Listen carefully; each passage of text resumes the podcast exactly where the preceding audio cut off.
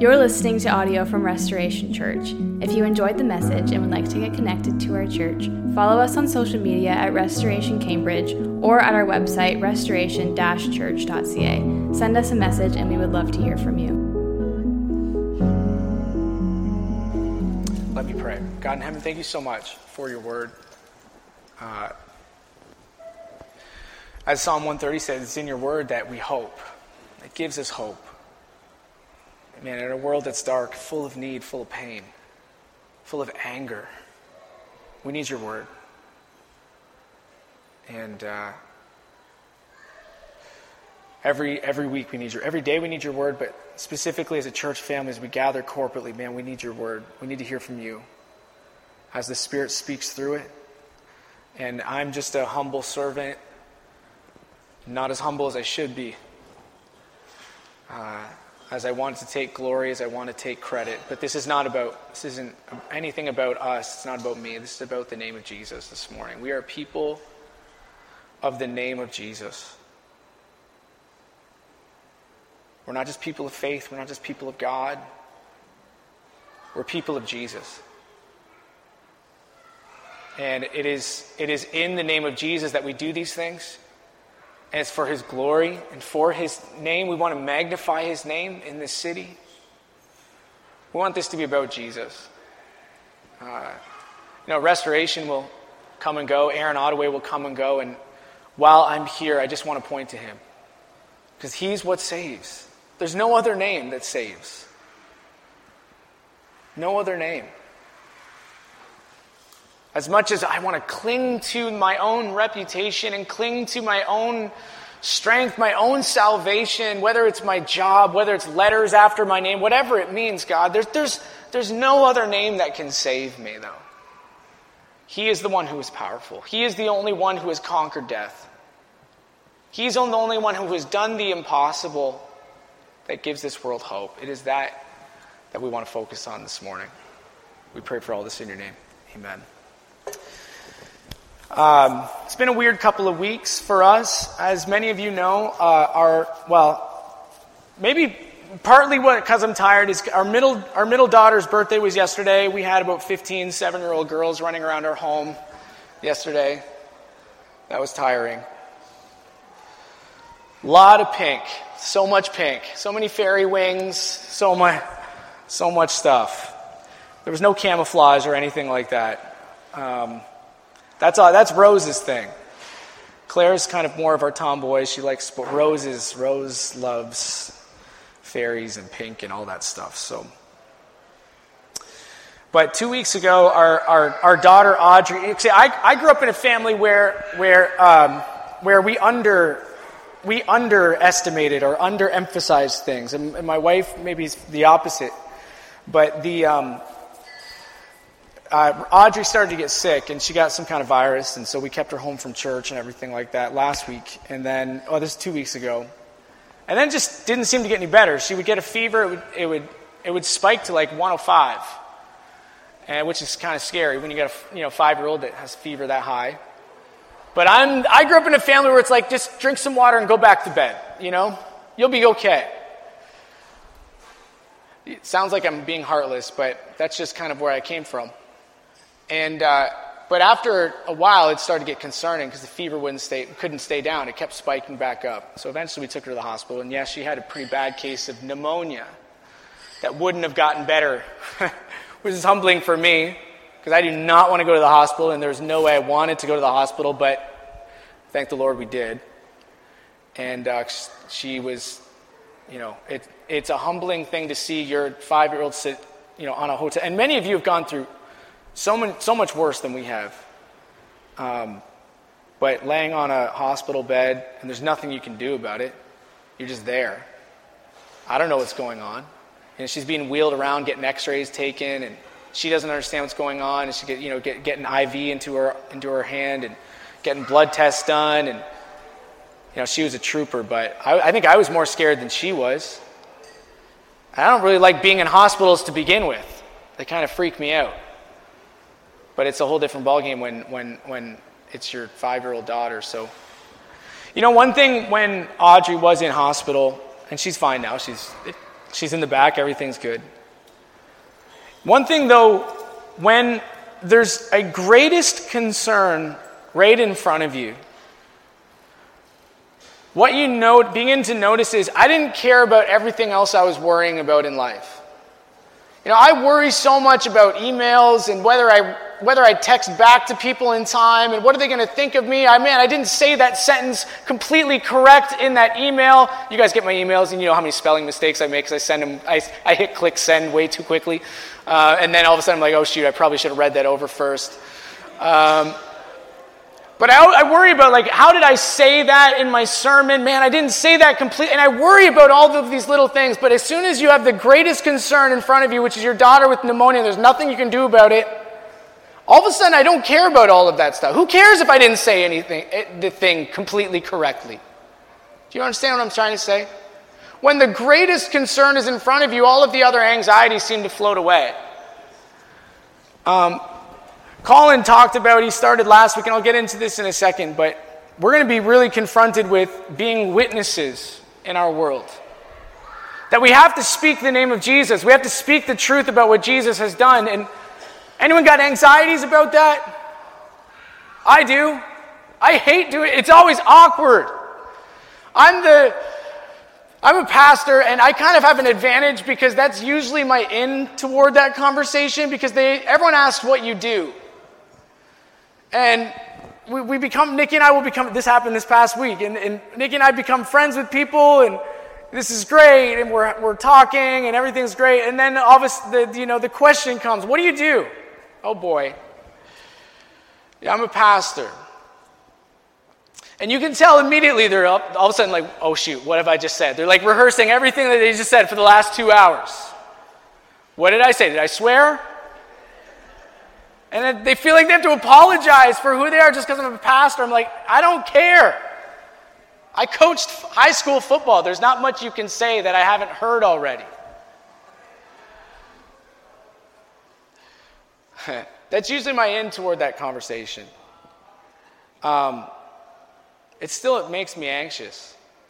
You know, maybe some of you are anxious about you don't know what to say. Like, what if they have a what if they have a a philosophical argument that's just like, oh, shoot, I don't know how to respond to that.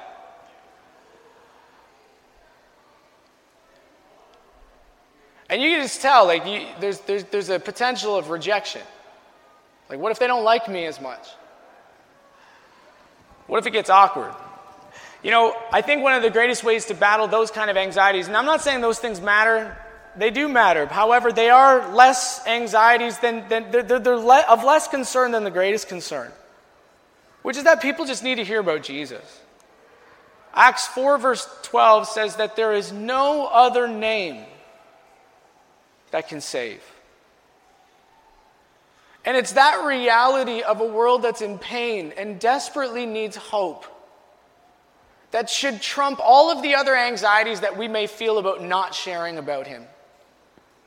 You know, spiritually, people are sitting in hospital beds and need oxygen, need life. And that greatest concern, if we focused on that greatest concern, everything else should be of less concern to us. Who cares if you didn't say it completely correct? It doesn't matter.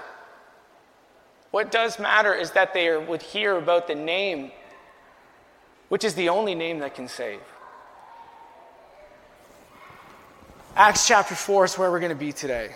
Uh, and we're going to learn about, Colin started this last week, about two guys who, who were common, uneducated men. That's how they were described. They observed them to be uneducated. I don't know what it was about them, whether they didn't dress completely the right way or they didn't put all of the nice emphases on the words that they I don't know what it was, but they observed that they were common edu- uneducated people. And we're going to take this instance where these common uneducated men, two of them stood before 72 spiritual and social elites who would judge them. Who are all standing like this, all these elite men standing before them, waiting for them to say something wrong. I get anxious when I'm talking to my friend about Jesus. We got two guys that are going to have to stand before 72 spiritual elites. Wait, I've got to do my ordination this year, and I'm freaked out about it, which is you got to stand before and basically prove that you know what you're talking about in front of a group of pastors. Here's two guys who are uneducated people standing before 72 elite men who had all the power in the world, waiting for them to mess up with what they're going to say, judging them. That's kind of, that's kind of ang- anxious, right? But their response was, I'm a witness to Jesus. That's what matters most. I can't help. I can't help it. I have to be a witness to Jesus because that's what matters most. So it doesn't matter if I mess up my words. It doesn't matter if I'm scared. I have to be a witness because that's what that's my first and foremost calling. Look what it says in Acts chapter 4. Colin started out with seeing chapter 1, which is that Peter and John, they see someone who, they see a lame beggar who's been there for years. And a whole bunch happens. You can take a look at I'm not going to rehash Colin's whole sermon. You can look at YouTube or Spotify if you want to listen to that from last week.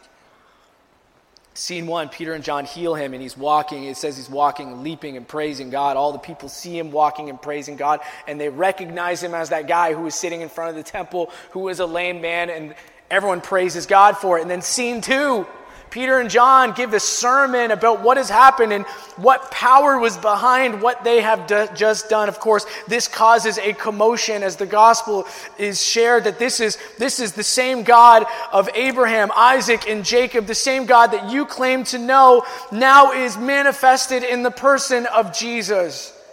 Of course, this causes a commotion, which leads us to scene three. Acts 4, verse 1 to 5. Acts 4, verse 1 to 5, it says this. Scene 3.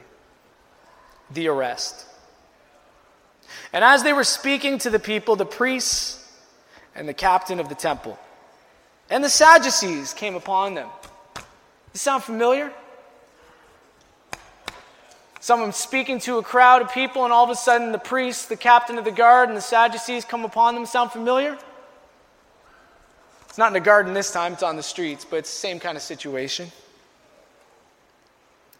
They were greatly annoyed. I love that description. They were greatly annoyed. Who is causing this disturbance of the peace? They were greatly annoyed because they were teaching the people, and pro- this is important, and proclaiming in Jesus the resurrection from the dead.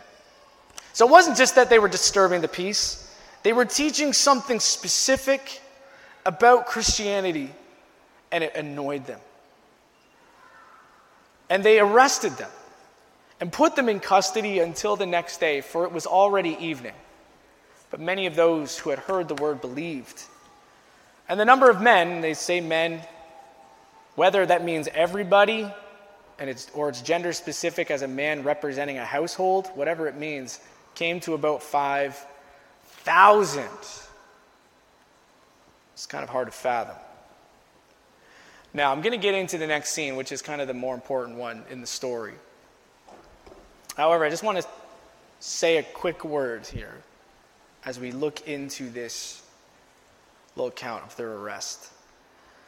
They're greatly in the, the spiritual and social elites are greatly annoyed, which I will get into in a second. So they arrest them and it's too late to try them that day, so they'll do it the next morning. Again, sounds very familiar of a man previous few years previous that they arrested in the evening and they waited till the morning to put on trial. And I just want to say this before we get into the actual story, as this is kind of an intro for the trial, scene 4. Sometimes I think we look at this and now we read the Bible and we think, okay, yeah, that, no problem. But if this happened today,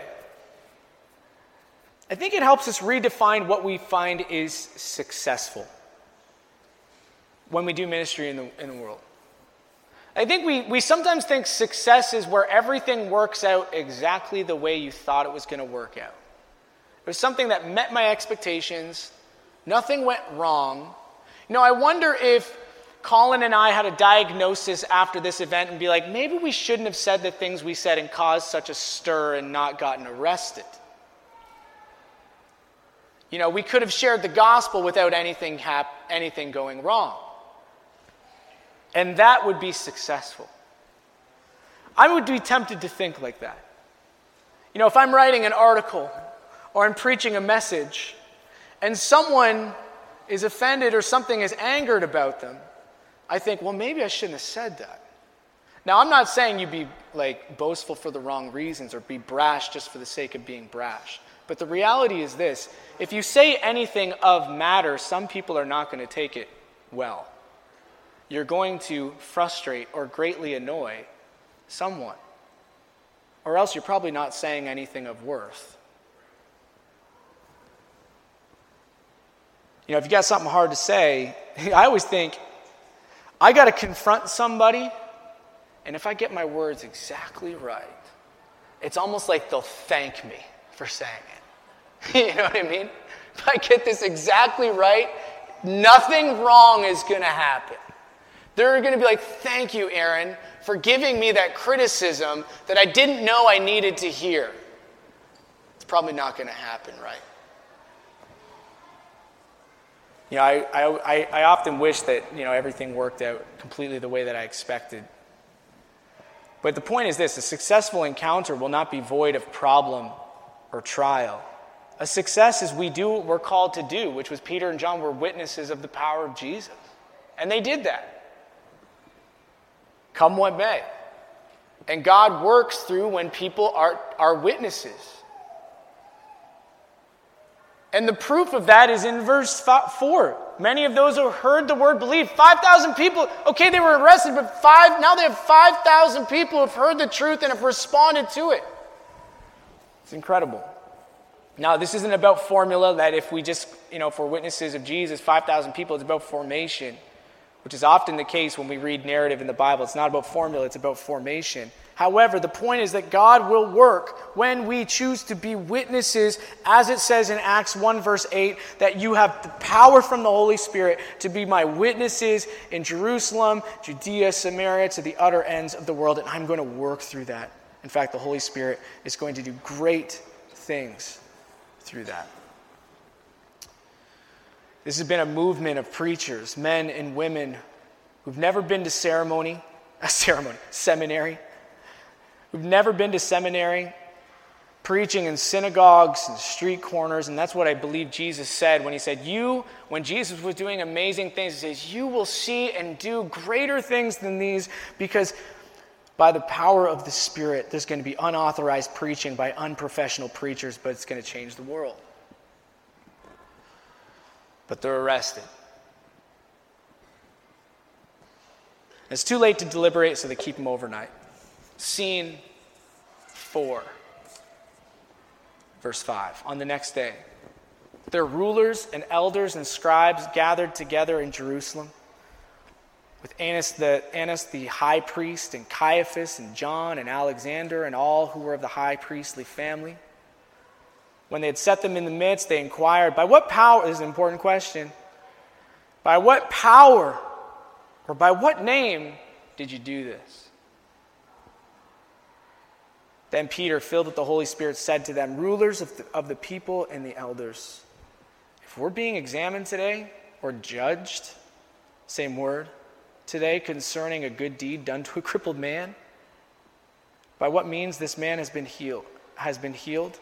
You see what Peter's doing here? It's like, uh, we just did a great thing, and now you're now you're getting testy on us here. We just we just helped a man give his life back. And you're taking offense to this? We're being judged for this?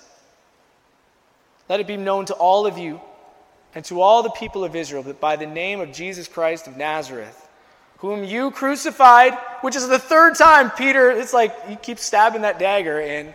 Three times we've heard that already in the book of Acts. Whom you crucified, whom God raised from the dead. By him, this man is standing before you well. This Jesus is the stone that was rejected by you, the builders, which has become the cornerstone. And there is salvation in no one else, for there is no other name under heaven given among men by which we must be saved. If you believe that, say amen. And there is salvation in no one else, for there is no other name under heaven given among men by which we must be saved. If you believe it, say amen. Now, when they saw the boldness of Peter, by the way, if we're not bold enough to say amen now, good luck on the streets when you're telling people about the gospel. Now, when they saw the boldness of Peter and John and perceived that they were uneducated, common men, great compliment. I perceive you're uneducated, Aaron. Thank you very much. Common men, they were astonished. And they recognized that they had been with Jesus. But seeing the man who was healed standing beside them, they had nothing to say in opposition. They were speechless. What do we say to this? They've just healed someone that no one could heal. They've done the impossible. But when they had commanded them to leave the council, they conferred with one another, saying, What shall we do with these men? For that a notable sign, interesting word, choice of words, has been performed through them is evident to all the inhabitants of Jerusalem, and we can't deny it. They know it happened, and they can't even deny it. Now they have a decision to make.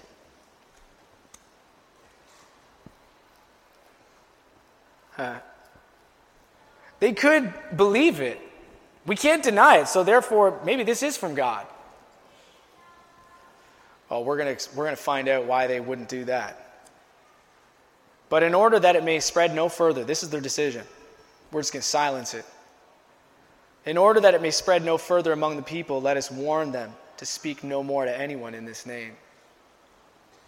So they called them and charged them not to speak or teach at all in the name of Jesus. Oh man. What would you say to that? You've just been given you've just been given your papers. No more talking about this person. How would you respond? Peter and John answered them, Whether it's right in the sight of God to listen to you rather than to God, you must judge. Basically saying, You want us to listen to you or to God? I mean, you're spiritual elites. What would you do? For we cannot help or we cannot but speak of what we have seen and heard. And when they had further threatened them, they let them go, finding no way to punish them because of the people. For all were praising God for what had happened. For the man on whom this, was, this sign of healing was performed was more than 40 years old. Wow. There's a key question in this passage. What's going on in this, this trial scene?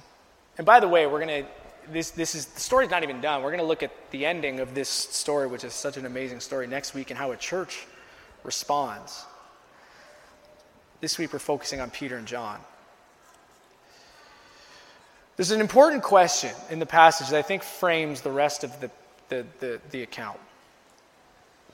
And it's the, the rulers and elders and Sadducees, they're gathered around Peter and John. And you know, 70, about 70 people staring, you, staring at you, judging you. It's clear who are the judges in this passage and who is being judged, who is being examined. And they ask a question by what power? Or by what name did you do this?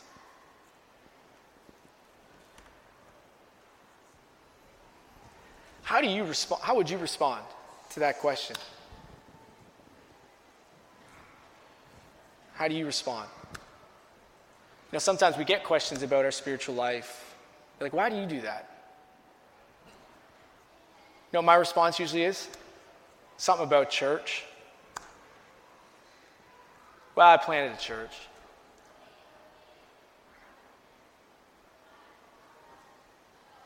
Or something about faith.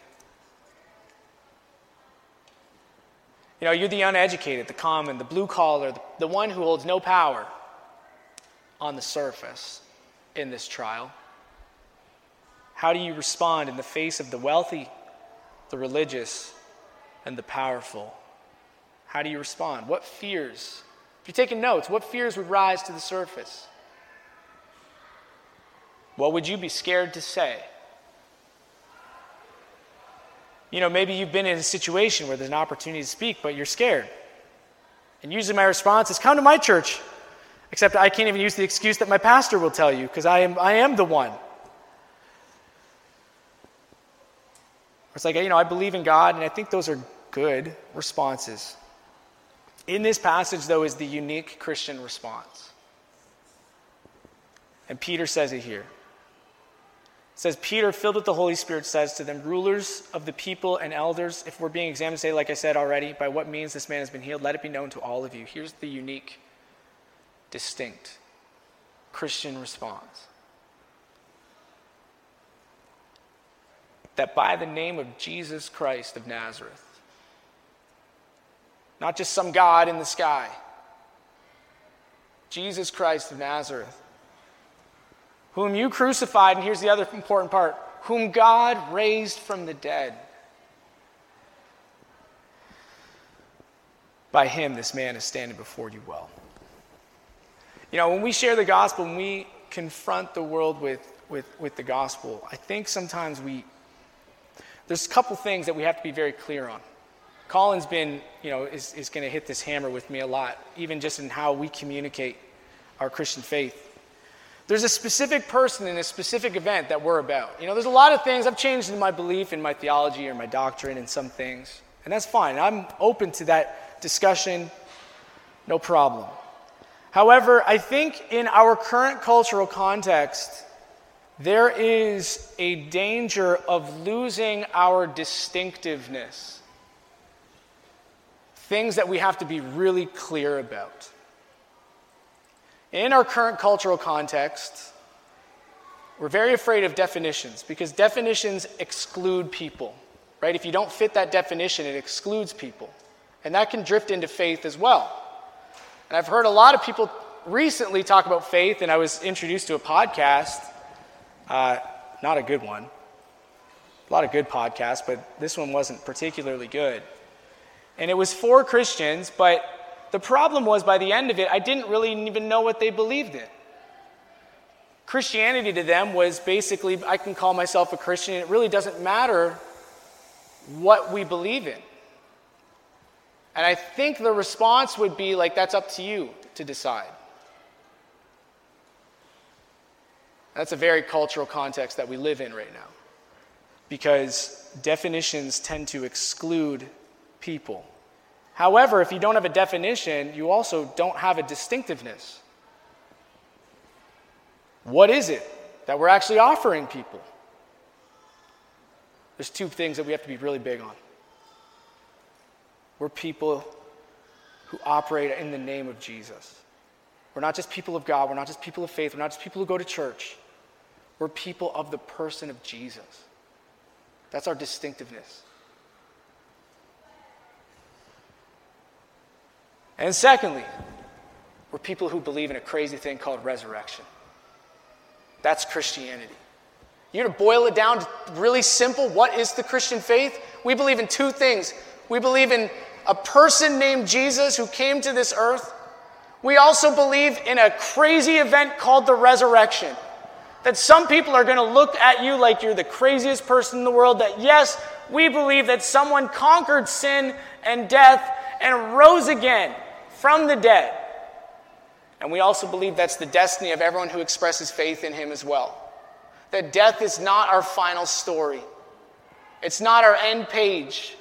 We believe in something called resurrection. And if you don't believe in those two things, here's just the truth that's not Christianity anymore. It's not Christian faith anymore. Those two things are Christian faith. And you've got to believe them. And if we don't believe those things, we really have nothing to offer this world. There's nothing distinctive to offer this world. Get this straight, guys. It's in our distinctiveness, not in our relevance, that we actually have something to offer. Or else this is just a group of people that get together and have fun together, which is fine, but it's not Christianity. Let's be really clear on that. Even in our practice, such as baptism, those are the two things that we are showing everyone and screaming out by what we do when we baptize people. We are identifying ourselves with this person of Jesus, and we're also signifying as someone goes under the water and raises out of the water, what are we actually saying to people? We believe in something called resurrection. And it's supposed to give this world hope. Some things are Christian and some are not, and it's in our distinctiveness, not our relevance, that gives us something to actually offer the world. Which is why, even in this story, there were people called Sadducees. Well, Sadducees were greatly annoyed by what was going on because Peter and John were telling people about Jesus, specifically about his resurrection. And they were greatly annoyed at that because the Sadducees were they were like the spiritual elites. They were the ruling class of aristocrats. They had some, I don't even know what it was. If you study history, they had some like backroom deal with the Roman Empire so that they could rule. It was like a mix of social and spiritual elitism. And so anything to upset that, it's like, we got to shut this down. We got to deal with the Romans. We're good. They also denied the resurrection, though. That was their big thing. There's no such thing as resurrection. So, you know why they're greatly annoyed? Not just because there was a disturbance, because they were telling people that they didn't believe. It was this distinguishing factor, though, that gave the people hope. It's because five. It's because they told people about a resurrection that death does not define them, that 5,000 people came to faith. That's why. But it also threatened those who didn't hold the same belief. They were greatly annoyed. Now, do I believe this was some theological issue that they wanted to discuss? Let's understand one another. No. Know, like a great man that came before them named Jesus, they were threatened because they felt like their power was being taken away from them. Their influence was being taken away. And no one with power likes their power being taken away from them. They feel threatened. Jesus and now his followers have upset the established order, and we can't have that. And so that's why they ask the question by what power or what name did you do this? Because we didn't give you permission. Wasn't us. We're supposed to be the ones who check off everything that happens in this city. Wasn't us who gave you permission. So, by whose power did, did, you, did you do this? Who gave you the right. It's very interesting in this passage. Name is a really important theme. Name of Jesus. There's no other name. And now they say, by what name? Basically, what I believe name simply means is under whose authority are you acting? Who gives you the right to do this? That's why Peter and John are like, Are you judging us? Why are we being examined for doing such a good deed in verse 9? Why are being, we being judged for doing such an obvious good deed? The crowd sees it, you can't even deny it. And even at the end, where it says, All were praising God for what happens, this was a sign of healing that was being performed. This man who was more than 40 years old, lame from birth, is now walking again. You can't even deny it. Everyone's praising God. And all you can do is scheme of how to silence it. You can't even see a good work. All you see is a threat to your own power. All you can do is think about, all you can think about how to do is to mitigate your loss of control. Here's the key point, guys. Here's the key point. And this goes for me too. Sometimes I think we read scripture and put ourselves in the shoes of the hero and not the villain. Be like, I'm Peter and John in this passage, but I'm not the Sadducee who doesn't want to give up control of their life. More often than not, I think I'm the Sadducee. But you got to ask the question how'd they miss it? The key point is this doesn't matter how much evidence you have, how much knowledge you've gained, or how much time you've spent in church. You're not willing to give up control over your life, you're not going to follow Jesus. You're not going to like the gospel. Doesn't matter how much evidence you have. A miracle could happen in front of you. But if you're not willing to give up control of your life, you're not going to follow Jesus. You're not giving that up. You're not going to give up power. Doesn't how much knowledge you gain, doesn't how much time you've spent in church. If you're not willing to give up power or control, you're not going to follow Jesus. We don't want to give up power. I don't want to give up control. And those who are so obsessed with their own powers, those who are so, so obsessed with their own control, and when I say those, I'm talking to myself, everything feels like a threat. Everything good feels like a threat to you. Every offer of salvation or every offer of, of, of, of a good work feels like a threat to me because it's a threat to my own power, my own control. Every article I read is a threat that I don't share the same opinion. It's a threat to my own control or my own power of my life. What if they're right and I'm not? Every social media post is a threat. Every conversation I have of someone of, who doesn't agree with me is a threat. Every criticism is a threat. It shows how fragile we can be. These spiritual elites who everyone looked up to, who had all the money in the world, all the influence in the world, in one passage showed how fragile they really were. You know, this past weekend for Rose's birthday, I spent four hours making a cake. Some of you were over at my house Friday night, helped me make the cake. And as soon as you showed up this morning, you're like, Aaron, how was the cake? Well, spent four hours making this real, authentic buttercream banana batter cake, and it was beautiful. And it looked like a beehive. We were even going to make bees and flowers and put on it. However, I put it on a very fragile glass plate.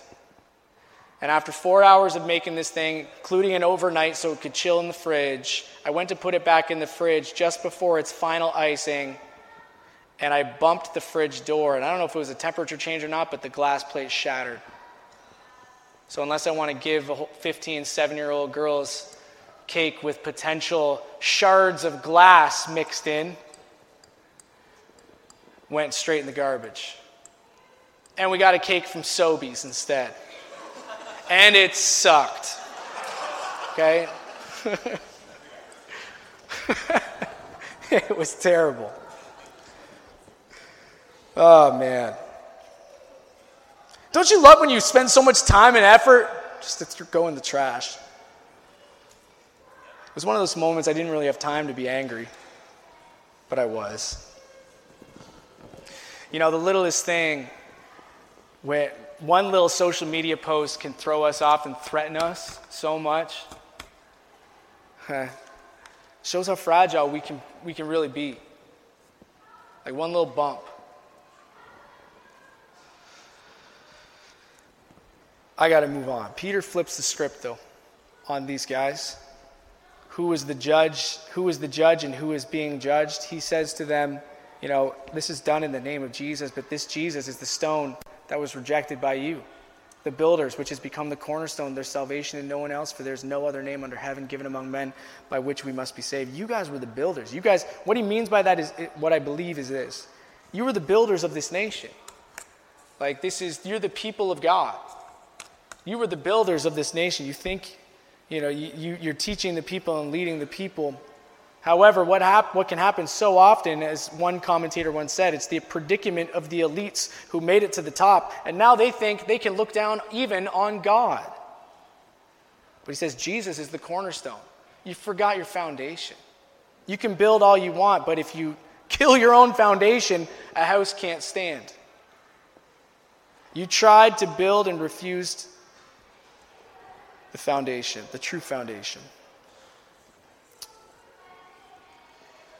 What I also think he's saying is this because of the risen one, this man who rose up, because of the risen one who rose from the dead, now through that same power, this man rises up and walks. You think you've got power? You don't have that kind of power. You can't do that.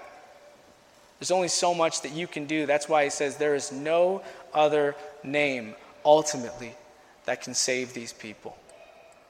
Not your leadership, not your decisions only by the name of Jesus. See, there's a lot of names we think that will save us. Maybe our family name, our job title. There's no other name that can save. And when those things come crashing down like a little bump on the fridge and shows how fragile we are, hopefully, Acts 4, verse 12 becomes real to us. Man, there is no other name that ultimately can save.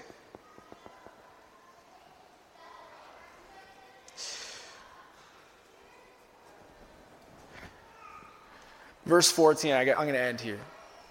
Verse 14 says, They saw the man who was healed standing beside them. They had nothing to say in opposition. They had nothing left to say. Here's the crux. Because those who were judging, now Peter flips the script. Now they're the ones being judged. Here's the opportunity for those people who hold on to their own power to, to let it go with open hands. Say, you know what? I've been wrong. This isn't about me. I'm going to let go control of my own life. I'm going to give up power to my God, whose name is Jesus. Here's the crux. And they could have crossed the line. Here's the opportunity to place Jesus as the cornerstone of their life. And I love what Peter does because Peter, Peter, even though there's some exclusive claims of Christianity, he's, he's sending the message to anybody who will respond to it and lets them on their own accord make the decision.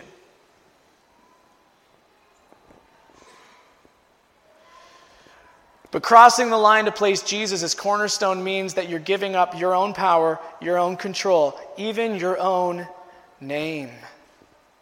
See, there was a time for Peter to cross the line. You know, when they say in verse 13, it says, when they saw that they had been, they recognized that they had been with Jesus, there was another time that this Peter was recognized that he had been with Jesus. And how did he respond to that one? He was so concerned about his name that he was filled with fear. And their threats in this passage, you can no longer speak in this name. It was effective to Peter in the past, but something had changed him. So much so that he says, whether it's right in the sight of God to listen to you rather than, than to God, you must judge. We cannot help but speak of what we have seen and heard. See, here's the problem why they couldn't obey this command. We're already under another command that's greater than you. I'm about the name of Jesus.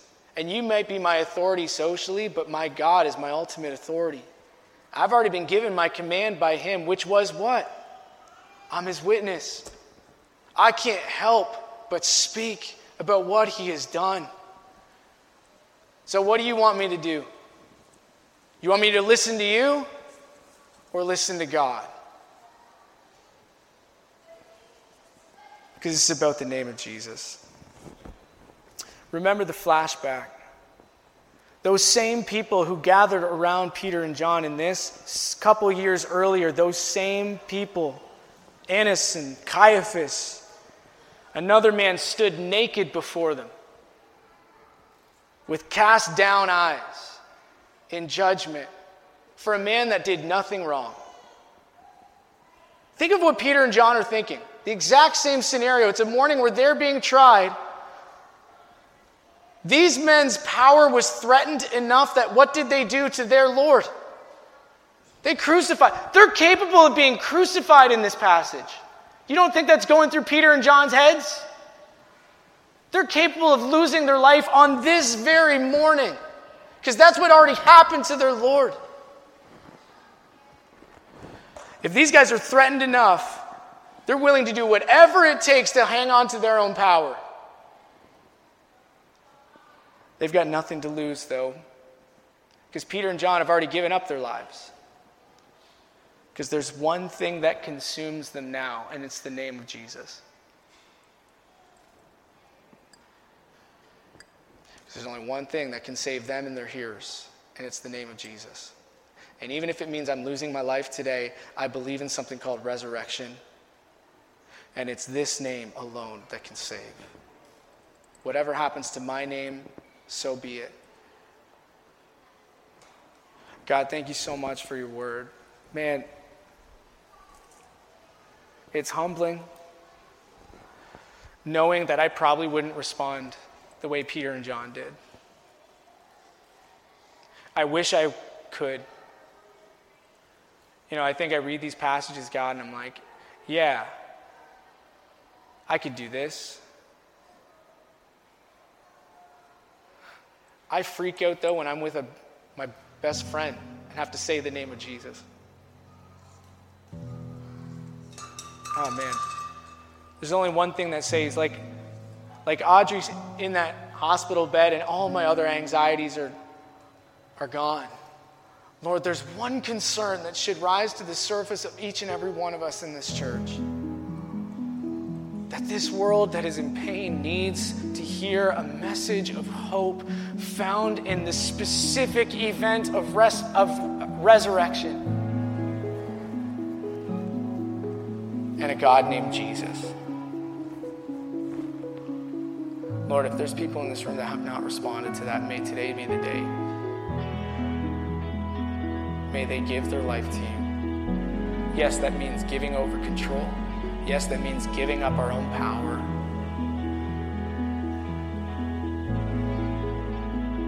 But may, we, may they give it to the one who loves them, who has shown grace to them. Yeah, we pray for all these things in your great name.